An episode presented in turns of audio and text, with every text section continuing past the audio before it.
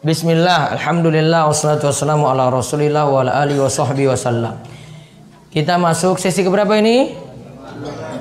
Tadi 5, 6, 7, 8 Ya tak? 8 bahasan ke-25 Syirik kecil dan macamnya. Asyirkul asgar wa anwa'uhu. Syirik kecil dan macam-macamnya. Yuk dibaca. Syirik kecil adalah perbuatan syirik yang akan mengantarkan kepada syirik besar di mana perbuatan itu sendiri belum tergolong perbuatan ibadah. Pelaku perbuatan syirik kecil tidak dianggap keluar dari Islam, tapi dia dikatakan dia telah melakukan dosa besar. Perbuatan-perbuatan yang termasuk syirik kecil ialah satu, ria atau melakukan suatu perbuatan bukan karena Allah. Misalnya, seorang muslim melakukan sholat karena Allah, tetapi dia membaguskan sholatnya itu agar dipuji orang. Allah berfirman, barang siapa berharap berjumpa dengan Tuhannya, maka hendaklah dia beramal solih dan tidak mempersekutukan Allah dengan suatu apa pun dalam beribadah kepadanya. Quran Surat Al-Kahfi ayat 100 Rasulullah Shallallahu Alaihi Wasallam bersabda, Sesungguhnya yang aku khawatirkan atas diri kalian adalah syirik kecil, yaitu ria. Pada hari kiamat kelak, ketika memberi balasan terhadap amal-amal manusia, Allah berkata, Pergilah kalian kepada orang-orang yang dahulu ketika di dunia amal perbuatanmu kamu tujukan Lihatlah, apakah kamu mendapatkan balasan pahala dari mereka? Hadis ini sahih diriwayatkan oleh Ahmad. Taib. Syirik kecil itu apa?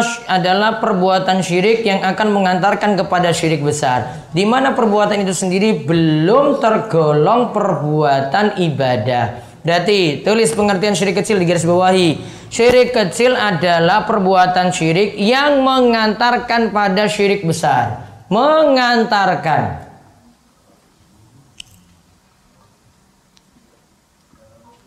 Bedanya dengan syirik besar apa kemarin? Syirik besar itu menjadikan ibadah sebagai tandingan bagi Allah, menjadikan ibadah kepada selain Allah sebagai tandingan untuk Allah. Kalau syirik kecil, perantara menuju syirik besar. Ini pengertian sebagian ulama dianut oleh Syekh Muhammad bin Jamil Zainu di sini dan juga oleh Syekh Muhammad uh, oleh Syekh Abdurrahman bin Nasir As-Sa'di. Namun sebagian lainnya itu menganggap syirik kecil itu adalah sesuatu yang disebut syirik namun tidak mengeluarkan seorang dari Islam. Pengertian yang lain ya. Sesuatu yang disebut syirik namun tidak mengeluarkan dari Islam. Kalau syirik akbar berarti apa? Mengeluarkan dari Islam. Jadi ini perantara. Lalu beliau terangkan di mana perbuatan itu sendiri belum tergolong perbuatan ibadah. Maksudnya bukan ibadah mutlak kepada selain Allah, bukan solatnya secara penuh diserahkan pada selain Allah. Pelaku perbuatan syirik kecil tidak dianggap keluar dari Islam tetapi dikatakan dia telah melakukan dosa besar. Di garis bawahi, syirik kecil juga tetap dosa besar. Bahkan tingkatannya itu bisa lebih parah dari dosa besar itu sendiri. Syirik kecil itu lebih parah daripada dosa besar. Tergolong dosa besar namun lebih parah daripada dosa besar. Contoh satu apa? Ria. Cari pujian dalam ibadah. Di sini solatnya misalnya dilakukan, dia baguskan solatnya. Solatnya untuk Allah. Dia sudah niatan nih, Allahu Akbar, niatannya untuk Allah. Namun dia perbagus solatnya. Diperpanjang, biasanya baca kul kul kul kul.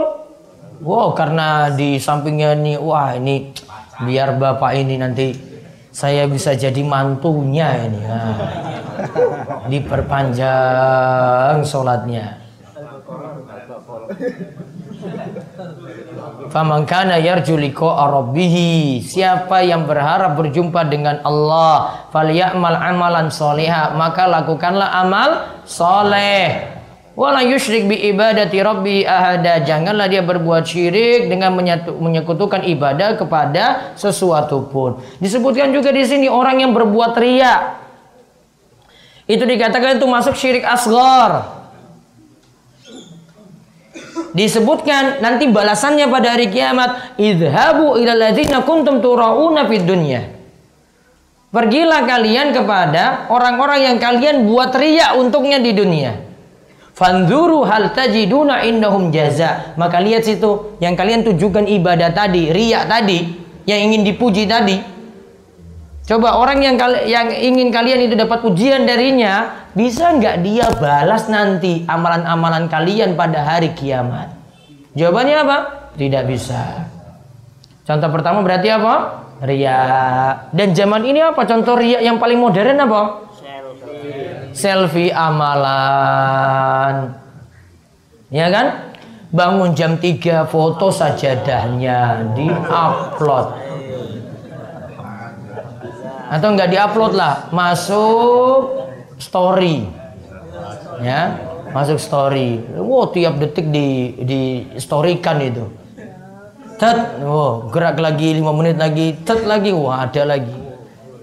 Ambil wudhu malam-malam jam 3 ini wah nikmatnya sekali ambil air wudhu masya Allah seger banget. Terus sudah habis sholat alhamdulillah saya sudah berdoa minta jodoh di tahajud ini pamerkan lagi kejombloannya dalam tahajudnya tadi. Ibadahnya dipamerkan untuk zaman ini sangat sangat mudah sekali. Cuma dengan sekedar status.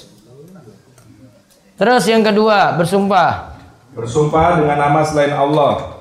Rasulullah Shallallahu Alaihi Wasallam bersabda, Barang siapa bersumpah dengan nama selain Allah, maka dia telah melakukan perbuatan syirik. Hadis ini sahih diriwayatkan oleh Ahmad. Akan tetapi bisa saja bersumpah dengan nama selain Allah ini menjadi syirik besar. Bila orang yang bersumpah tersebut berkeyakinan bahwa sang wali yang menjadi sasaran sumpahnya itu mampu menimpakan bahaya atas dirinya kalau dia bersumpah dusta dengan namanya itu. Oh, ada sumpah di sini tergolong jadi dua berarti. Ada sumpah dengan nama selain Allah jatuh pada syirik asgor. Namun kalau Sumpah yang kedua ini lebih parah lagi syirik besar. Apa contohnya di sini? Dia bersumpah pakai nama wali. Apa keyakinannya? Wali tadi mampu menimpakan bahaya. Oh, kalau saya nggak bersumpah dengan namanya, saya bisa kecelakaan di jalan. Saya nggak bersumpah dengan namanya, oh saya sulit dapat jodoh jodoh lagi. Kalau saya tidak bersumpah dengan namanya, saya bisa kena musibah ini musibah itu. Maka syiriknya di sini. Jadi syirik akbar. Karena dia meyakini wali ini bisa nimpakan dia musibah. Kalau tadi cuma sebut dalam nama saja, saya bersumpah dengan nama wali fulan. Nama dalam nama, beda.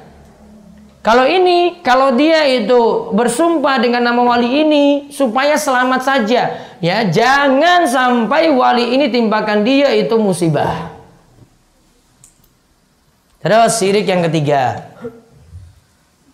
Tiga, syirik khafi, samar atau tersembunyi. Ibnu Abbas menafsirkan syirik khafi ini dengan perkataan seseorang kepada temannya atas kehendak Allah dan atas kehendak kamu. Nah, atas kehendak Allah dan atas kehendakmu. Kalimat dan di sini kata dan diberikan keterangan dan di sini kalau dalam bahasa Arab itu wa menunjukkan sejajar. Atas kehendak Allah dan atas kehendak kamu. Dalam kalimat Ibnu Abbas ini maksudnya kamu dan Allah Allah dan kamu itu dibuat sejajar. Nggak boleh menyamakan Allah dengan makhluknya. Walaupun cuma sekedar ucapan saja. Bukan maksudkan dalam batin. Cuma dalam ucapan saja nggak boleh. Atas kehendak Allah dan. Dan ini punya konsekuensi sejajar. Maka baiknya tidak menyejajarkan nama Allah juga dengan nama Muhammad. Kadang kita lihat ada figura di masjid ya Allah terus Muhammad. Baiknya tidak sejajar kayak begitu. Karena konsekuensinya ada kalau sejajar. Oh berarti kamu nyamakan dong Allah itu kedudukannya sama dengan Nabi Muhammad. Atau Muhammad itu sejajar dengan Allah enggak? Terus termasuk syirik khafi. Termasuk syirik khafi juga ucapan seseorang seandainya bukan karena Allah dan karena si fulan. Yang dibolehkan adalah mengucap seandainya bukan karena Allah, kemudian bukan karena si fulan. Hal itu berdasarkan sabda Rasulullah Shallallahu Alaihi Wasallam, janganlah kalian mengatakan atas kehendak Allah dan atas kehendak si fulan. Akan tetapi katakanlah atas kehendak Allah, kemudian atas kehendak si fulan. Hadis ini sahih diriwayatkan oleh Ahmad dan lainnya. Nah, masuk tadi perkataan tadi la taqulu masya Allah wa syaa fulan. Janganlah engkau katakan atas kehendak Allah dan. Nah, itu digaris sebagai kalimat dannya itu yang salah dan atas kehendak si fulan. Akan tapi katakanlah atas kehendak Allah kemudian. Kemudian berarti menunjukkan urutan. Ada yang lebih dulu ada yang belakangan. Kalau pakai dan berarti nggak apa tadi? Sejajar. Namun kalau pakai kata kemudian Allah dulu baru kamu. Baru si fulan. Boleh. Maka misalnya gini, kalau ada yang katakan, misalnya, wah ini berkat pertolongan Allah dan kamu itu jangan pakai dan. Namun pakai apa? Kemudian, kemudian kamu. Kamu telah mudahkan saya. Ya. Pakai kata kemudian, bukan kata dan. Kenapa? Biar tidak sejajar antara Allah dengan makhluknya. Berarti kesimpulannya ada syirik kecil ini perantara menuju syirik besar ya. Kalau menurut Syekh Muhammad bin Jamil Zainu. Contohnya apa tadi? Satu, ria. Dua, bersumpah dengan nama selain Allah. Tiga, syirik khafi. Apa itu khafi? Samar tersembunyi. Contohnya pada kalimat apa? Atas kehendak Allah dan atas kehendak kamu. Harusnya dirubah jadi apa? Atas kehendak Allah, kemudian atas kehendak kamu. Pakai kemudian menunjukkan urutan. Sesi keberapa tadi?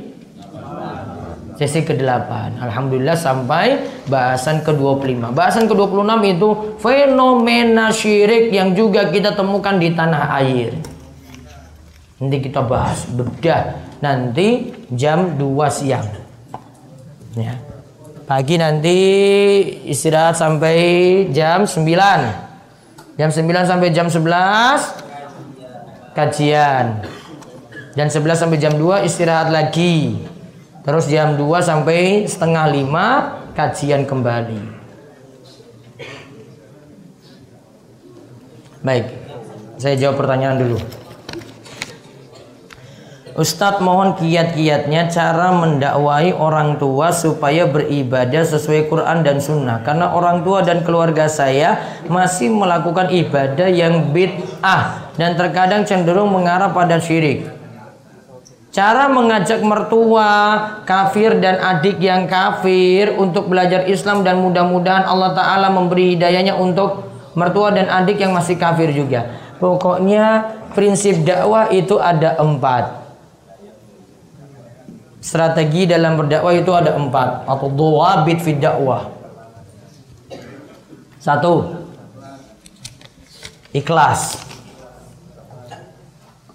Satu itu ikhlas. Dua, dengan ilmu. Tiga, tiga apa? Sabar dan penuh hikmah. Sabar itu gimana? Ulang terus, belum diterima, ulang lagi. Hikmah itu gimana? Lihat kapan mau ngomongnya. Caranya bagaimana? Yang keempat, lihat kondisi orang yang didakwai. Itu empat doa fi dakwah. Empat kaidah dalam berdakwah. Ulang satu apa tadi? Ikhlas. Dua berilmu. Tiga sabar dan hikmah ya. Empat lihat kondisi orang yang didakwah.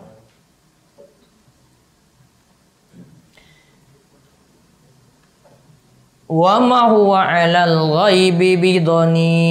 Kalau Nabi tidak tahu perkara goib ilmu, lalu bagaimana ya Ustaz dengan ayat ini? Ayat itu tadi sudah diterangkan, cuma sebagian yang Allah beritahu, bukan seluruh perkara gaib. Apakah jika saya membaguskan pekerjaan saya di depan atasan atau teman karena sedang diawasi termasuk ria? Kan bukan memperbagus ibadah. Memperbagus apa tadi?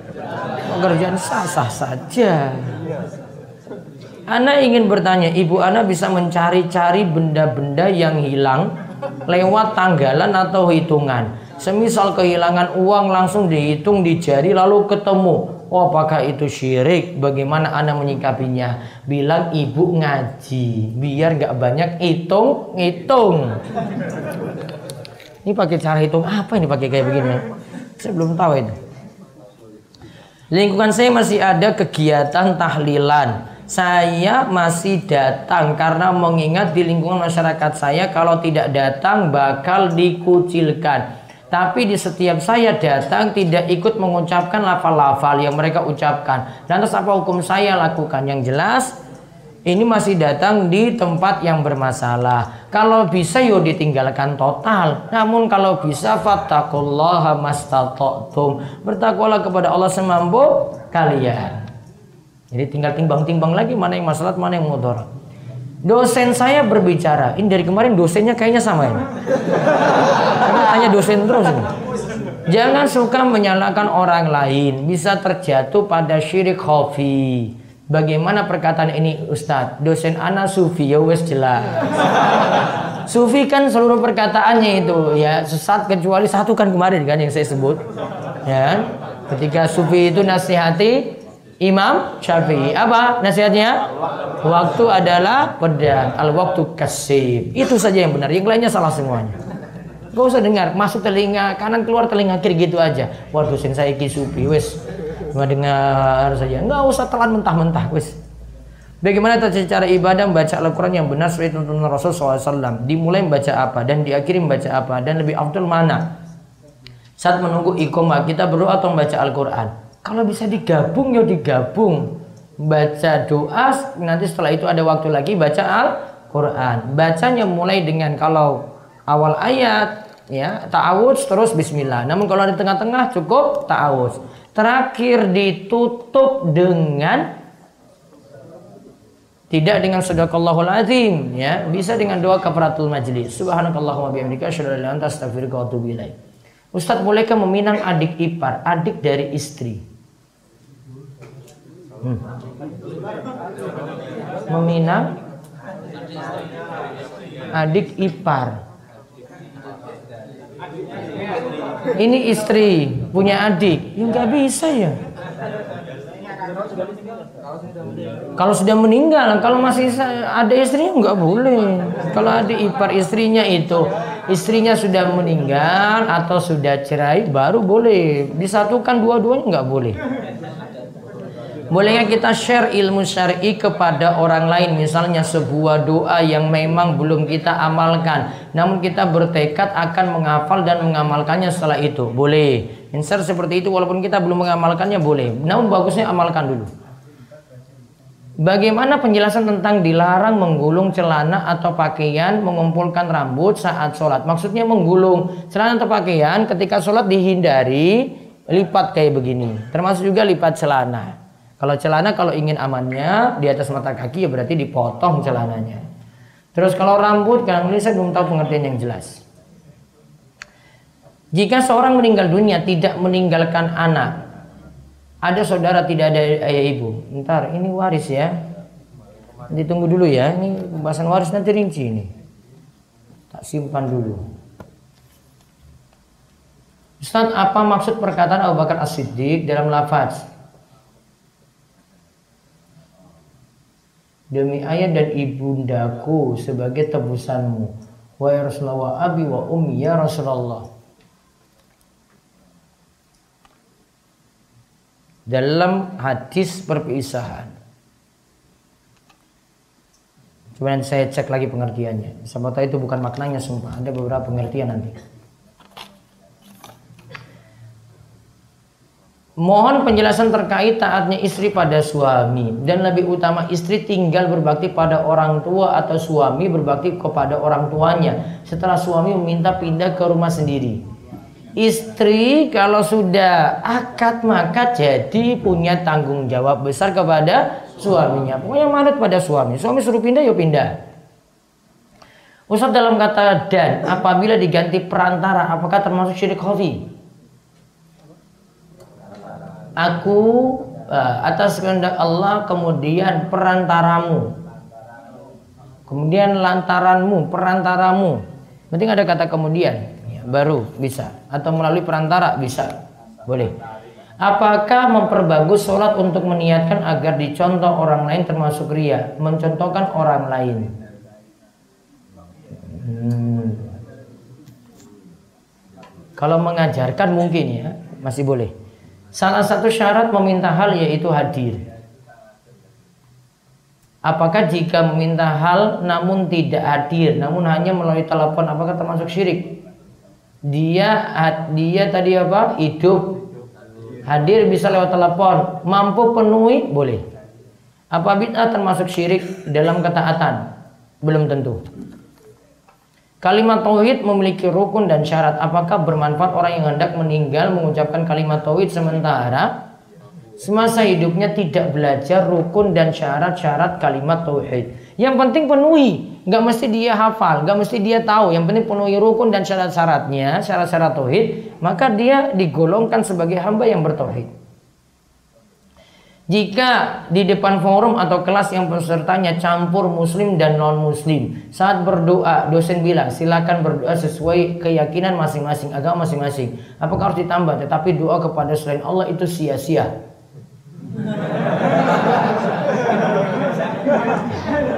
Gak usah lah nanti bikin masalah saya Bagaimana jika anjing tetangga sering datang ke rumah? Biasanya dia datang ketika jadwal makan. Tutup pintunya rapat-rapat, tutup pagarnya juga rapat-rapat. Kalau mau kasih racun ya saya nggak sarankan. Apakah riak jika seorang memperlihatkan bahwa dirinya telah menikah di hadapan jomblo-jomblo? Karena menikah itu ibadah Ustaz. Menikah itu ibadah dari sisi lain. Ya, jadi bukan karena ada ibadah yang secara zat itu ibadah. Namun ada ada sesuatu yang ini perkara dunia, namun diniatkan ibadah maka jadi ibadah. Sama seperti tidur. Tidur itu perkara mubah. Namun kalau diniatkan untuk ibadah maka jadi ibadah. Jadi bedakan, ada yang jadi ibadah secara khusus dan ada jadi ibadah karena yang lainnya, karena niat. Yang jelas gini, apakah itu ria? Ya juga enggak. Namun kamu buat orang itu baper saja. Dan saya nggak sarankan bermesra-mesraan di media sosial pamer bahwasanya kamu itu sudah nikah. Ya, ada itu yang di Instagram itu sudah nikah kemudian dia foto ketika itu lagi bermesraan dengan istrinya apa-apaan kayak gitu di dunia maya. Nggak boleh. Ya, Nggak boleh dunia maya kayak gitu. Saya nggak senang sekali lihat ada yang eh, ini kemudian pegangan tangan, kemudian tunjukkan di apa-apaan. Dikira nanti gini yang pertama, ya bikin susah para jomblo satu. yang kedua, belum tentu kesehariannya bahagia kayak begitu loh. Banyak acting. Ya, belum tentu kesehariannya itu bahagia, itu belum tentu. Ya, dia cuma foto ketika itu, belum tentu di rumah itu wah, wah mesra terus, wah itu ada banting-banting meja mungkin, banting kursi mungkin. Dia nggak pernah upload kayak begitu loh. Yang yang baik-baik saja. Kan berarti bohongin orang. Dikira semua hidupnya itu mesra kayak begitu. Nggak perlu. Kasihan nih para jomblo itu, baperan. Kenal lagi, ya makanya nikah. Apakah boleh ikut perguruan silat dengan tenaga dalam seperti Apakah itu termasuk amalan syirik? Pelan-pelan ya nanti kita bahas ya. Itu ya kuncinya kalau ada tenaga-tenaga dalam itu masalah. Intinya gini, bandingkan saya dengan Nabi lah gitu ya. Nabi SAW ya pak perang ya biasa nggak pakai tenaga-tenaga dalam dari jauh terus siat, uh terlempar. Enggak begitu. Ada cerita kayak gitu. Pernah dengar cerita Nabi itu? Harusnya Nabi kayak begitu kan? Masa kamu bisa kok Nabi enggak? Sahabat nggak pakai kayak gitu dari jauh itu coba. Uh, jauh, uh, giginya langsung patah. Enggak, itu dari dekat loh itu. Ya. Jadi gitu aja logikanya. Nabi pernah kayak begini enggak ya? Masa orang belakangan kok lebih sakti daripada Nabi? Ya, dari jauh itu cuma pakai ini aja pakai indera keenam katanya. Cuma lihat begini langsung. Uh, mobilnya berhenti. Apa film gerhana dulu itu ya? uh, mobilnya berhenti. ah, banyak nonton film itu kayak gitu. Ustaz mau tanya jika upload foto ketika dauro ini termasuk ria ibadah Moga Allah jauhkan kita semua dari syirik kecil Ya biasa-biasa saja gitu nggak usah Ya kalau cuma kasih tahu oh ini ada jadwalnya ini kayak begini begini begini. Oh nggak nggak nggak sampai itu. Cuma beritahu saja. Nah, nggak usah sampai detail-detail oh saya itu ibadahnya itu di sini kayak begini begini begini. Nggak usah. Cuma misalnya kasih tahu info kajiannya kayak gini gitu. Biar mungkin orang nonton live ikuti kajiannya juga. Atau besok-besok bisa ikut juga di sini. Oh nggak masalah. Setelah syahadat ayat awal boleh berdoa atau melanjutkan selawat. Baiknya ke selawat saja, nanti doanya di tahiyat akhir. Ya. Dulu ada ustadz ngajarin ke jamaah kalau ingin sesuatu, misal mobil caranya disuruh usap-usap itu mobil terus selawatin. Tunggu nanti saya bahas di pesugihan nanti ya. Lagi bahas, lagi panas saya ini. itu baru saya dapat. Saya sudah nyusun buku pesugihan, terus saya sesuaikan lagi dengan zaman sekarang. Di salah satu contoh saya sebutkan, ya jika pingin apa diusap-usap kemudian solawatin itu nanti tak bahas. Jika kita memohon kepada teman agar bayar utang, apakah termasuk ingkar tauhid uluhiyah? Memohon kepada teman agar bayar utang. Hidup nggak? Hadir? Mampu? Ya sudah berarti. Enggak syirik. Ada salah satu anggota keluarga kami ikut kajian Islam jamaah sejak atau semenjak menikah dengan istrinya. Dan sebenarnya yang nampak jelas menyelisih menyelisih karena kalau kami tanya mereka mengakui sunnah juga. Intinya ada beberapa hal yang perlu dikritik. Yang salah satunya ya terlalu fanatik pada golongan ya nanti kalau mau sholat ya cuma di masjid itu saja makanya kan kalau di pinggir jalannya kan ini loh nanti kalau mau masuk ini ke masjid itu itu masjidnya ngapain kenapa enggak umum saja gitu.